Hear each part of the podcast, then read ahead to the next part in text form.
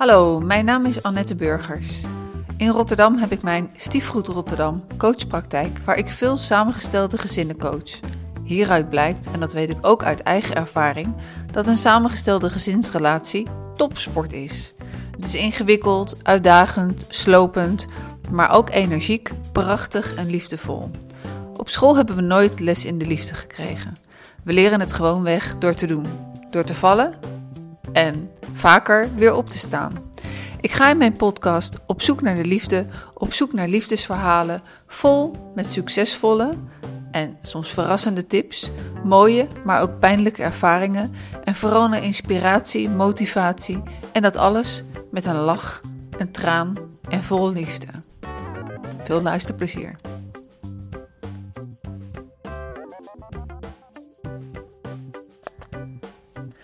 Vandaag is mijn gaste Jamie. Jamie is 36 jaar. Ze is kind van gescheiden ouders, kind van een samengesteld gezinssituatie. Ze heeft hierdoor twee stiefzusjes en één volle zus. Welke impact heeft dit alles op haar eigen liefdesleven? Ik ben benieuwd. Jamie, van harte welkom. Hi. Ehm, ja, nou ja, ik begin meestal met de vraag van uh, wat is jouw uh, relatiesituatie om maar gelijk met de deur in huis te vallen? Ik ben nu uh, single, dus um, ja, even gewoon niks nog. Even gewoon niks. En nou ja, je bent 36. Ehm, heb je hiervoor relaties gehad? Als je met een even achterom kijkt, hoe ziet jouw liefdesleven eruit? Ja, ik heb wel wat verschillende relaties gehad. Uh, langste is 3,5 à 4 jaar geweest. Ook samen gewoond. Um, ja, en eigenlijk sinds 2,5 jaar um, ja, single en wel tussendoor kleine vluchtige relaties. Dat is eigenlijk als je achterom kijkt. Oké, nou we komen er zo meteen op terug, maar laten we maar eerst even helemaal uh, de diepte ingaan. Uh, nou, ik zei net al, hè, je bent kind van gescheiden ouders, uh, kind in een samengesteld gezin. Uh, je bent nu 36. Laten we even gewoon teruggaan voor, voor, de, voor... Wat voor meisje was jij toen je zes was? Toen ik zes jaar was, toen was ik... Ehm, ja, een vrij onzeker meisje. Ook wel een angstig meisje. En dat kwam ook wel deels door de, ja, door de thuissituatie. ouders die heel veel ruzie hadden en ja, daardoor niet veilig, geen veilig thuisgevoel eigenlijk. Um, je was toen zes en toen merkte je dat al, van ze hadden veel ruzie. Kan je daar iets meer over vertellen? Uh, ja, nou ja, mijn vader die had ADHD en mijn moeder die is eigenlijk altijd vrij labiel geweest. Uh, nog steeds altijd, nu nog steeds wel. En twee jaar later eigenlijk zijn mijn ouders gescheiden. Dus ja, ik was wel al heel wijs, ook al op vroege leeftijd. En kreeg, ik heb daar wel heel veel van meegekregen, absoluut. Het staat nog wel, sommige flardes komen soms ook nog wel eens boven, ja. Oké, kan je wel iets van die flardes boven halen en daarover vertellen? Ja, echt wel vaak schreeuwende ruzies en... de ups waren echt ups en de downs waren echt enorme downs ja, dat is eigenlijk wat er gebeurde. En uh, kan je dan ook herinneren van waar was jij terwijl de ruzies uh, begonnen en waarom begonnen ze en, en, vluchtte je ergens naartoe of hoe ging dat er dan aan toe? Vaak probeerde ik de boel wel te sussen, al als heel klein meisje. Mijn vader die kon echt wel heel driftig zijn. Uh, ik weet niet meer zo goed hoe dat allemaal begon, hoe ze dan ruzie kregen of wat dan ook. Maar ik weet wel uh, dat ik als klein meisje wel al zei uh, tegen mijn vader: Papa, wil je niet zo schreeuwen? En mijn moeder was altijd aan het huilen en ook aan het schreeuwen. En ja, dus eigenlijk, ik, uh, soms dan ging ik wel naar mijn kamer, soms dan hoorde ik het boven dat er beneden wat aan de hand was. Ja, het is eigenlijk in alle vormen heb ik ze wel uh, meegemaakt. Oké, okay, en je zei net ook van ik probeerde het altijd te sussen. Uh, of probeerde je ook nog te zorgen dat er geen ruzie uitbrak? Uh, hoe was dat? Um, ja, dat kan ik me niet meer zo heel goed herinneren. Wel dat ik inderdaad, um, ja, het, het, vooral het sussen, het, het, de, de, harmonie weer terug proberen te krijgen. Ja, en dat lukte natuurlijk niet altijd, zeker niet als klein meisje. Maar ja, dat is verdrietig en ja, dat doet, dat doet zeker wel wat met je als kind, ja. ja. En wat doet dat dan met je als kind? Nou, ik denk wel dat je een bepaalde hechtingsstijl niet meer. eh, eh, dat je niet echt. dat je niet makkelijk kan hechten meer op een gegeven moment. Je eh, bent verward. En eh, ja, mijn vader was. Dat, uit na alle goede bedoelingen was die vrij. ehm, hoe moet ik dat zeggen? Ehm, die wilde altijd alles dat alles goed ging. Dus heel, een soort van perfectionisme naar. Vooral ook naar mij, omdat ik zijn oudste dochter was. En ehm, eh, heel beschermend. Echt heel beschermend. Ja, mijn moeder die was wat labieler. En ja, daar ja, kreeg je dan een soort van zorgende rol wel voor. Oké, dus ja, je, ja, je, je had wel een bijzondere positie naar je ouders toe. Je probeerde te sussen en je probeerde je moeder te beschermen of, en te verzorgen erna. Eh, en je hebt ook nog een zusje. Hoe was je rol naar je zusje toe? Eh, ja, beschermend. En ook, ehm, ja, ik zorgde er wel altijd voor ook dat als zij erbij was, dat we allebei wel een soort van naar boven gingen. Of eh, ja, ja, zij heeft er ook genoeg aan. Zij vluchtte wel wat meer. Zij was minder, ehm, ehm, ja, zij was wat introverter. Ik ben wat meer extrovert en zij was wat meer introvert. Dus zij vluchtte er wel een soort van weg. Ja, Zij vluchtte weg en jij probeerde echt de boel weer bij elkaar te lijmen. ja, ja zo kan je het wel zien, ja. En ehm, nou ja, twee jaar later, hè, vanaf dat, dat meisje van zes, twee jaar later barstte dan de bom. Wat kan je daar nog van herinneren? Ehm, ergens wel een soort van opluchting dat er gewoon nu eh, meer eh, rust zou komen. Ehm, wel een stukje verlatingsangst, omdat mijn vader me verliet. En dat was toch, ondanks dat het zo'n man was, was dat het een dominante man, was hij wel mijn alles. En hij was je veiligheid. Dus dat betekende eh, nou, veiligheid. Zo, op- als, kind zijnde, als kind zijnde denk je dat het veilig is, ja. ja. En hij was weg. En hij was weg. En eh, ik zie het nu aan je gezicht nog heel erg dat het nog steeds raakt. Ja. Wat komt er nu naar boven? Ehm, nou, de laatste tijd ben ik wel heel erg bezig geweest met dat stukje ook. Dus het is wel grappig dat we het er nu over hebben. En ehm, dat daar dus inderdaad wel een stukje liefdespang bij mij vandaan komt. Want je. Ehm, snel het idee hebben dat je verlaten wordt door mensen. Of dat ze snel bij je weg zullen gaan. Hoe is nu je band met je vader? Goed. Heel goed. En we hebben daar ook, ik heb daar gelukkig. Er is een periode geweest dat ik hem vijf jaar niet heb gezien. En eh, na die vijf jaar zijn we weer herenigd. En hebben we daar over dit soort dingen kunnen we heel goed praten. Dus dat is voor mij wel ehm, ja, een verrijking of zo. En helend. Ja, absoluut. Ja, zeker. En hoe is dat na die vijf jaar dan weer goed gekomen? Eh, op- Wie nam het initiatief? Ik. Mijn vader die respecteerde mijn keuze, dat ik hem niet meer wilde zien. En ehm, dat kwam ook eigenlijk wel omdat er vaak ook nog wel eh, ja, disharmonie was tussen ehm, eh, de kant van mijn moeder en de kant van mijn vader. Mijn moeder is op mijn dertiende ziek geworden. En eh, eigenlijk ehm de therapeut is zo ver gegaan eh, ja, dat er bepaalde ehm, dingen terugkwamen, maar veel heftiger bij mijn moeder. En allemaal stoornissen. En eh, dus heeft iedereen het mijn vader heel erg kwalijk genomen dat, ehm, eh, dat, hij, dat, dat mijn moeder zo ziek werd. En daarnaast was er ook een zakelijk deel van mijn opa en oma en mijn vader. Die zijn compagnons geweest. En daardoor was er heel veel strijd tussen die twee. En daar werden wij meegenomen. Ja. Ja, dus toen heb je gezegd, ik hoef je even niet te zien. Ja, omdat ik zo aan mezelf eh, en aan alles ging twijfelen. Dus eh, toen heb ik hem inderdaad vijf jaar niet gezien. Vier, half vijf jaar. En eh, toen ik, ik, ik ben eigenlijk eh, op mijn 28ste op mezelf gaan wonen. En twee jaar later, ja, twee jaar later eh, miste ik mijn vader gewoon en wilde ik hem gewoon weer in mijn leven. Oké, dus ik kan me zo voorstellen, je pakte de telefoon en je belde hem op. hey, pa, hoe was dat voor hem? Ehm, eerst een heel klein beetje, ja, hij was heel blij. En eerst een heel klein beetje terughoudend. maar wel gelijk afgesproken. En we zijn een hapje gaan eten en we hebben heel goed gesproken. Ja, en eigenlijk is dat alleen maar beter geworden. Beter en beter en beter. Wat had je van hem nodig om het weer op te pakken met hem?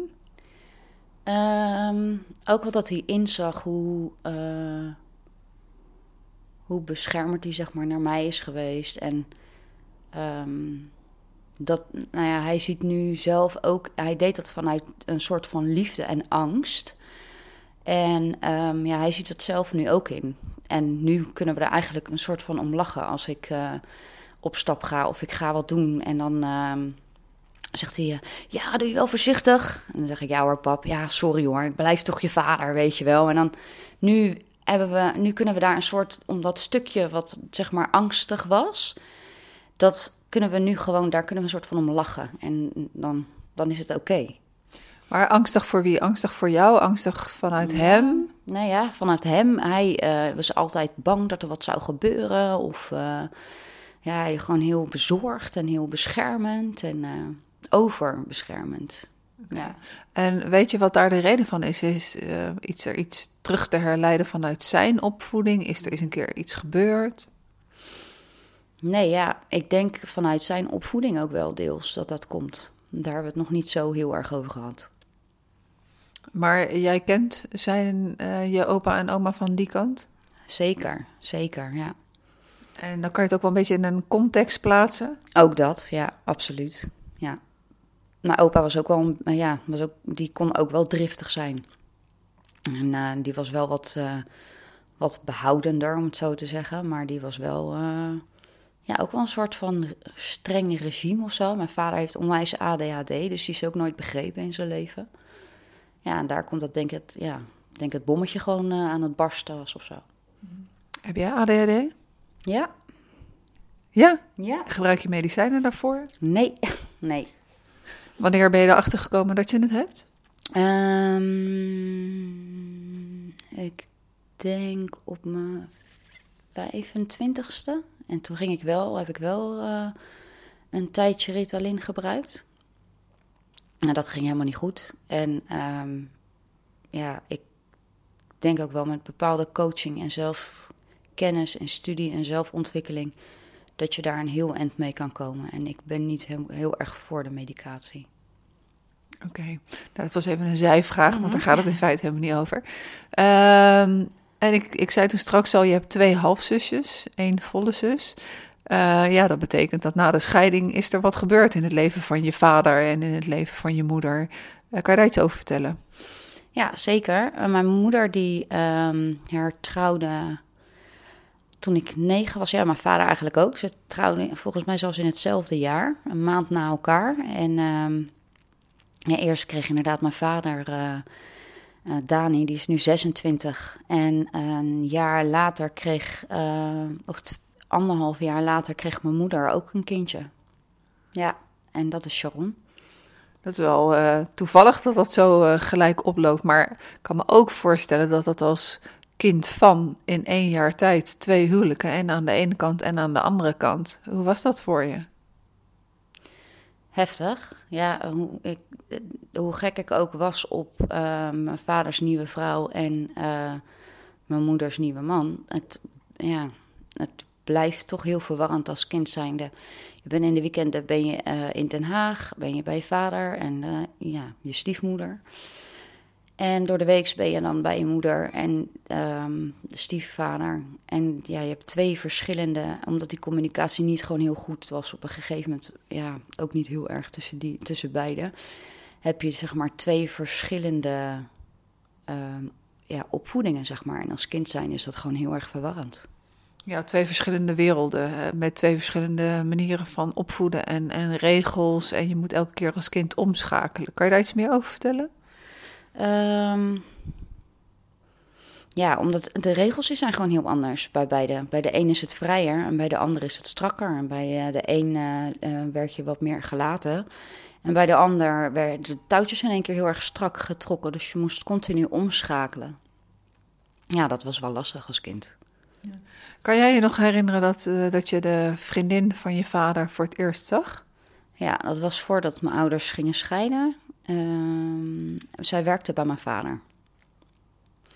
En ehm, zover ik weet is er ook echt pas wat gebeurd toen ze uh, uit elkaar zijn uh, geweest. Of uit, uit elkaar zijn gegaan. Tenminste, volgens mijn vader en mijn stiefmoeder. En volgens mijn moeder niet. Dus weet je, de, de waarheden en de waarheden, ja, die liggen gewoon altijd in het midden. Um, maar ik, ja, ik vond haar altijd heel aardig. In de tijd dat ik puber was, was dat wel anders. Toen was mijn moeder ook ziek. En toen van mijn 13 tot 21, 22 heb ik daar gewoond.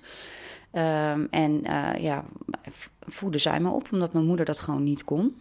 En ja, dan uh, ja, ga er maar aan staan. 26 jaar en een, een, verslagen puber van 13 in huis. En, uh, dus ook daar heb ik een tijd geen contact mee gehad. Mijn ouders, die zijn, mijn, mijn vader en mijn stiefmoeder, die zijn gescheiden. En inmiddels uh, een half jaar nadat ik mijn vader heb gezien, heb ik ook weer contact met haar gehad. En hebben we, daar heb ik ook allemaal vragen kunnen stellen, wat voor mij ook helend was. Hoe, dat nou, hoe zij dat nou zag en dat eigenlijk. Mm. Uh, en uh, hoe zij dat zag, hoe zij wat zag? Nou ja, ook zij heeft een bepaalde um, manier zeg maar, van opvoeden. En dat was ook wel anders dan wat ik gewend was. Ook zij wilde dat wij um, voor de buitenwereld het allemaal goed zouden doen. En um, ja, daar werd dan ook naar gehandeld. Want uh, als, je dat, als je bijvoorbeeld bepaalde kledingkeuze, dat kon niet. Want um, ja, je was een meisje en dan kon je niet uh, bepaalde kledingstijlen dragen. En aan, de andere, aan één kant heb ik. Ja, je hebt natuurlijk altijd, dat is aan beide kanten. Uh, aan één kant kan je niet helemaal zijn wie je wil. Aan de andere kant leer je wel bij, zeg maar, wat um, ja, in de maatschappij, zeg maar, hoort. Mm -hmm. Ja. En wat kan jij je herinneren over. Je moeder was dus ziek. Dus um, je zat, het grootste gedeelte zat je bij, uh, bij je vader en, en zijn vriendin. Wat deed dat met jouw loyaliteitsgevoelens naar je moeder toe? Um, ik heb soms nog steeds moeite om. Uh, ik, hou zielsveel van mijn moeder, want ze is hartstikke lief. En het is echt een hele lieve moeder, een hele zachte vrouw. Um, de manier hoe zij in het leven staat, ja, daar heb ik nog steeds wel moeite mee. Dus heb ik eigenlijk, vanaf dat zij ziek was, heb ik ook heel veel moeite gehad om met haar om te gaan. Uh, wat, wat is precies haar ziekte en waar heb je dan moeite mee? Uh, mijn moeder die heeft een, nu moet ik even denken, um, borderline stoornis, um, psychotische stoornis. Uh, depressies en dergelijke. Nou ja, een, een, heel rijtje in ieder geval. En ze heeft ook best wel wat keren opgenomen gezeten. En ja, dan is het natuurlijk een hele andere realiteit. Dus dan, uh, ja, en ook daar is dan weer wrijving over, want iedereen heeft daar wel, wel wat over te zeggen.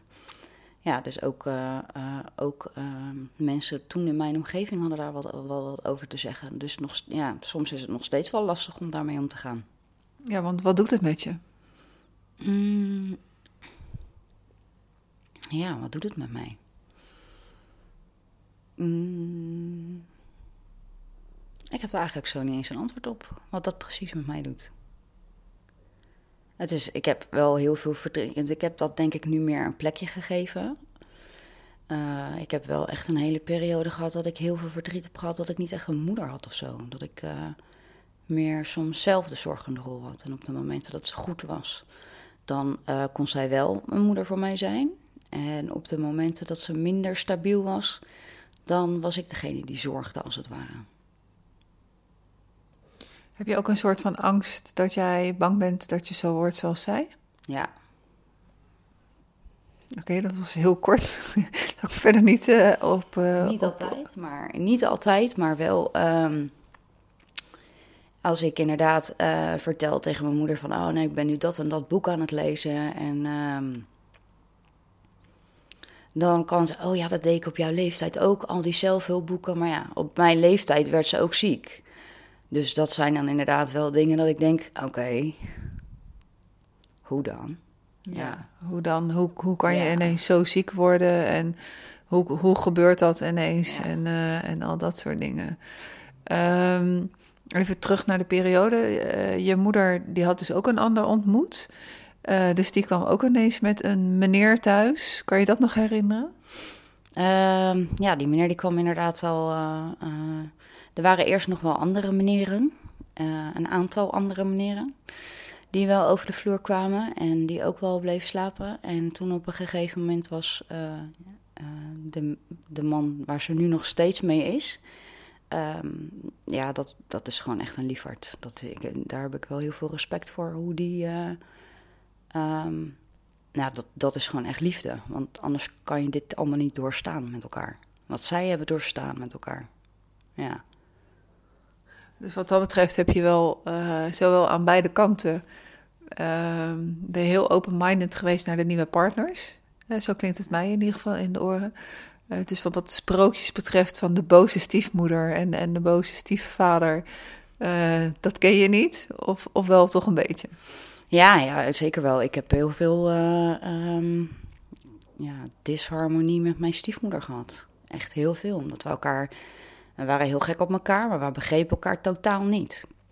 Nou, we zij ook niet zo tactisch. En um, ik ben meer een pleaser, dus dat was wel ook wel Um, zeg maar wat het een beetje ook wel in stand hield. Ik deed wel echt alles om maar lief gevonden te worden door haar. En dat, dat uh, bracht wel eens heel veel problemen met zich mee. Okay, dat hoort waarschijnlijk dan ook een beetje bij jou in de zin van er alles aan willen doen om, uh, om de ander te pleasen. Uh, naar het stukje terug misschien wel van wat je vertelde toen je zes was. Dat je toch je ouders weer in harmonie wilde brengen. En toen eigenlijk al, al bent gaan pleasen.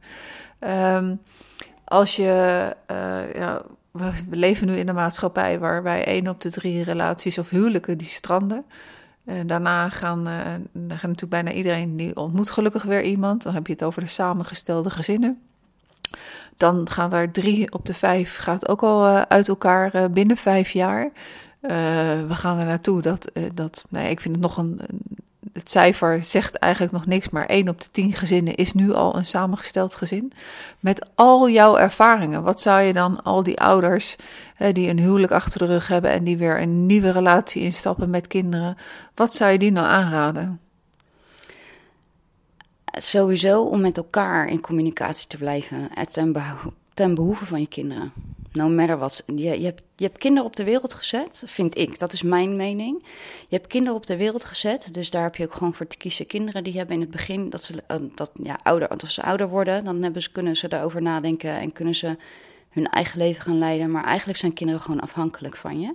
En ik vind gewoon dat je als ouders uit elkaar gaan prima wat je met elkaar hebt. Maar ten behoeve van je kinderen, je bent altijd een stukje van je vader en je moeder. En ik vind gewoon dat dat in harmonie moet zijn. Dus ouders inderdaad gewoon doe ja, al, met man en macht alles daaraan om gewoon samen um, in harmonie te zijn. En gewoon uh, te zorgen. Ja, natuurlijk, het kan nooit helemaal perfect zijn, maar doe daar wel gewoon je best voor. Om het voor die kinderen gewoon zo soepel mogelijk te maken. Ja, dus de biologische ouders, die moeten er uh, altijd uh, blijven zijn voor, voor de kinderen. En heb je dan ook nog een tip met betrekking tot de nieuwe partners die ineens het leven inkomen, waar je als kind, je kiest nooit voor die partner.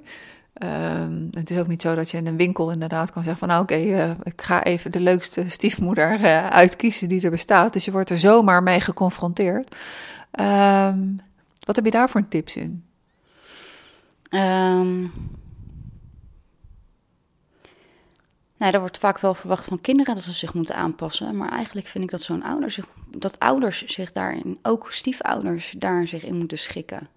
Um, kijk hoe zo'n kind is en ga daar inderdaad gewoon in, over praten, desnoods met de biologische ouders. Hoe je dat het beste in banen kan leiden. De kind heeft er allemaal niet voor gekozen. En als het nou zo is dat de biologische ouders niet in staat zijn om met elkaar te praten, uh, wat je toch ook wel heel veel uh, ziet en leest. Er zijn Facebook-sites vol met hoe, dat, hoe dat zit. Wat kan een biologische. nee, sorry. Wat kan een stiefmoeder of stiefvader. Hoe kan die zich het beste opstellen ten aanzien van het kind? Mm, ja, dat vind ik een lastige vraag. Het is een vice versa, zeg maar. Een kind, een, een, niet-biologische ouder, wat ik in mijn ervaring zie, die, mijn niet-biologische ouders hebben heel erg hun best gedaan. Alleen ze kunnen nooit voelen wat jij voelt of hoe jouw moeder of vader het voelt, omdat het nooit biologisch is. En maar ook dan gewoon wel in communicatie blijven met de wel biologische ouder. Van hoe zou je dit zien en hoe gebeurt dit? En ja, wel een soort van reflectie ook van hoe kan je dingen verbeteren?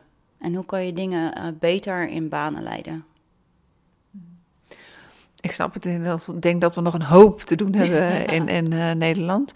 Uh, als jij een, uh, een feestje hebt, zijn dan allebei je, oude, je biologische ouders in staat om te komen en elkaar te feliciteren voor jou? Mijn vader wel. Mijn moeder, die heeft, toen ik weer contact had met mijn vader, is dat echt een heel gedoe geweest. En nu kan ze gelukkig daarover praten. Het is ook de reden waarom ik mijn echte zusje niet meer zie. en mijn moeder zegt wel, mocht jij ooit een kindje krijgen of mocht jij ooit gaan trouwen, dan zet ik dat opzij en dan ben ik daarbij. Ook al is je vader daar dan ook. En ehm, dus zij, eh, blijkbaar heeft zij zo'n groot iets nodig dat jij moeder wordt of dat je trouwt, om het dan op, opzij te zetten. En dat, ze kan het niet eerder opzij zetten. Nee, ze kan het niet eerder. Dus ze wil niet of het kan niet of uh, nee. En je, je zei net van, daarom zie ik mijn eigen zusje ook niet. Uh, hoe zit dat? Nou, mijn eigen zusje die heeft eigenlijk afstand gedaan van iedereen in onze familie. In de eerste instantie uh, was dat um, eerst met mijn vader. En toen, um, toen ik inderdaad weer contact had met mijn vader, toen heeft zij contact met mij verbroken. Um, en nu, sinds drie kwart jaar geleden, heeft ze ook met mijn moeder gebroken. Okay, dus die heeft haar eigen ding nog uh, gewoon uh, ja. even op te lossen voordat ze weer een onderdeel wil zijn van, uh, van het hele systeem. Uh, Jamie, al dit soort uh, nou ja, zeer indrukwekkende ervaringen die je gehad hebt, wat voor een invloed heeft het op, jou, uh, op je relaties en op jou? Um, ja, wat ik in het begin van, de, van het gesprek al zei. Ehm, snel bang zijn dat mensen je toch wel verlaten. Of zelf de boel maar snel verlaten, omdat je dan niet verlaten wordt. En wat, wat doe je er allemaal voor? Ik bedoel, dit is uh, een inzicht. Hè? Het is stap 1 naar, uh, naar, uh, naar, naar de relatie toe. Wat, wat ben je er allemaal voor aan het doen om, om, hier, om hier op een goede manier uit te komen? Ja, ik ben nu bezig met de online training en het boek Liefdeskunst. Liefdesbang heb ik al gelezen. Um, en soms heb ik jou nog een beetje achter me staan. nee, en ik ben wel aan het kijken voor coaching of iets dergelijks nog om daar wat, uh, uh, nog wat rustiger van te worden in mezelf. Het is eigenlijk na 2,5 jaar geleden heb ik mijn relatie verbroken. En sinds die tijd lijkt het wel of het een beetje erger is geworden of zo. Uh, ja, of tenminste niet erger is geworden, maar dat ik dan dat het wat meer invloed. Je, je bent ook wat langer alleen, je hebt je eigen leven. En het is denk ik dan ja, misschien wel, misschien niet. Maar zoals ik het ook zie, is het op de een of andere manier lastiger je dan toch aan te passen of zo. Omdat je je eigen dingen zo hebt. Uh, ja. Dus dat is wel uh, een ding. Dus coaching, wil ik, daar ben ik zeker wel naar aan het kijken. En de mannen die op je pad komen, hebben die dan ook kinderen? Of, zoeken, of is het op de een of andere manier, zoek je ze nog zo uit dat ze geen kinderen hebben? Nee, tot nu toe heb ik er eigenlijk nog geen één gehad die kinderen had. Nee, of die kinderen heeft. Nee, nee, ze zijn allemaal geen kinderen. Misschien zoek je ze daar dan uh, toch op uit of niet. En je vertelde dat straks heb je een, een, uh, een date. Ja. En uh, jullie gaan iets heel spannends doen, zo'n de eerste keer. Wat ga ik weer doen? Bungee jumpen. Echt een super spannende eerste date. Een date dan, alsof een date al niet, of een eerste date al niet spannend genoeg is of zo. Nou, dan gaan we maar bungee jumpen. Nou, ja, ik vind wel. Bungee jumpen wilde ik sowieso al een keertje doen. Nou ja, dan gaan we dat maar doen. Je leeft maar één keer, denk ik dan. Ja, nee, misschien verleg je ook wel de angst voor de eerste, eerste date naar, uh, naar het springen. Of is het uh, uiteindelijk, uh, nou ja, te springen, verzuipen of, of zwemmen. Wie weet, maar hoe, hoe, kijk jij dan uiteindelijk ehm, naar zo'n eerste date? Ga je hem rustig in? Of wat gebeurt er allemaal in je lijf? Wat gebeurt er met je, met je gedachten? Um, nou ja, ik ben wel alweer een tijdje aan het mediteren, s morgens en s avonds. Dus mijn hoofd is wel weer al wat rustiger. Maar ik, vanmorgen werd ik wakker en dan gieren gewoon de zenuwen door mijn lijf. Van, oh, vandaag gaat het gebeuren. En we hebben elkaar uh, zaterdag voor het eerst gezien op een feestje. Nou, dan heb je allemaal een borreltje op, dus dan is alles lachen, gieren, brullen. Ja, en ik, het app-contact is wel heel erg leuk.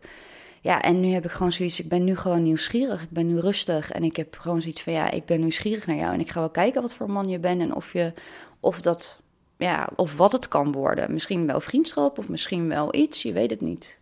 Wat zoek je in een man? Um, verantwoordelijkheid, betrouwbaarheid. Wel, het mag wel een beetje tikkeltje gek zijn, zoals nu, dat we dan toch gaan bungee jumpen of zo. Um, ja, en wel een bepaalde verantwoordelijkheid.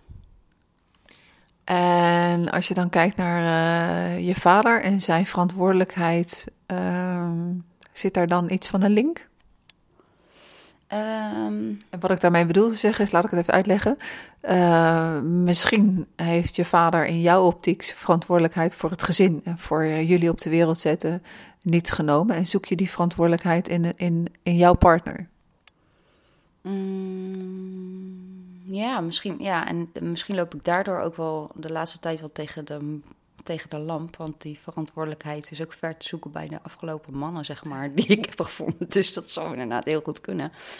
Ja, ik weet niet. Sowieso vind ik het wel belangrijk dat iemand betrouwbaar is. Uh, en daar ben ik wel heel gevoelig voor. Misschien ja, moet ik daar ook wel wat mee. Uh, en die verantwoordelijkheid ja, ik heb zelf ook een hoog verantwoordelijkheidsgevoel. En natuurlijk uh, hou ik ook wel uh, van gekke dingen doen en uh, af en toe een beetje los zijn. Alleen ja, je, je bent nu wel 36, dus je bent wel op, een leeftijd dat er ook wel um, ja, verantwoordelijkheid genomen moet worden in het leven, vind ik. Dus een man mag dat ook wel hebben en die mag ook wel gewoon goed voor zichzelf kunnen zorgen. En ja, dat eigenlijk.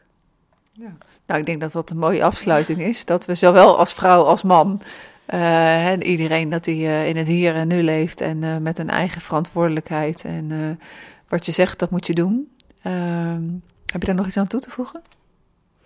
Nee, ja, eigenlijk niet. Nee, ik vond het heel erg leuk dit interview te doen met jou. Ja, dat gewoon sowieso. Ja. Nou, dankjewel. Ik wil je zo voor zometeen voor vanmiddag een, uh, ja, een ongelofelijke mooie sprong toewensen. Letterlijk en figuurlijk uh, met deze meneer. En uh, hou me op de hoogte. Ja, zeker weten. Hartstikke leuk, dankjewel. Jij bedankt.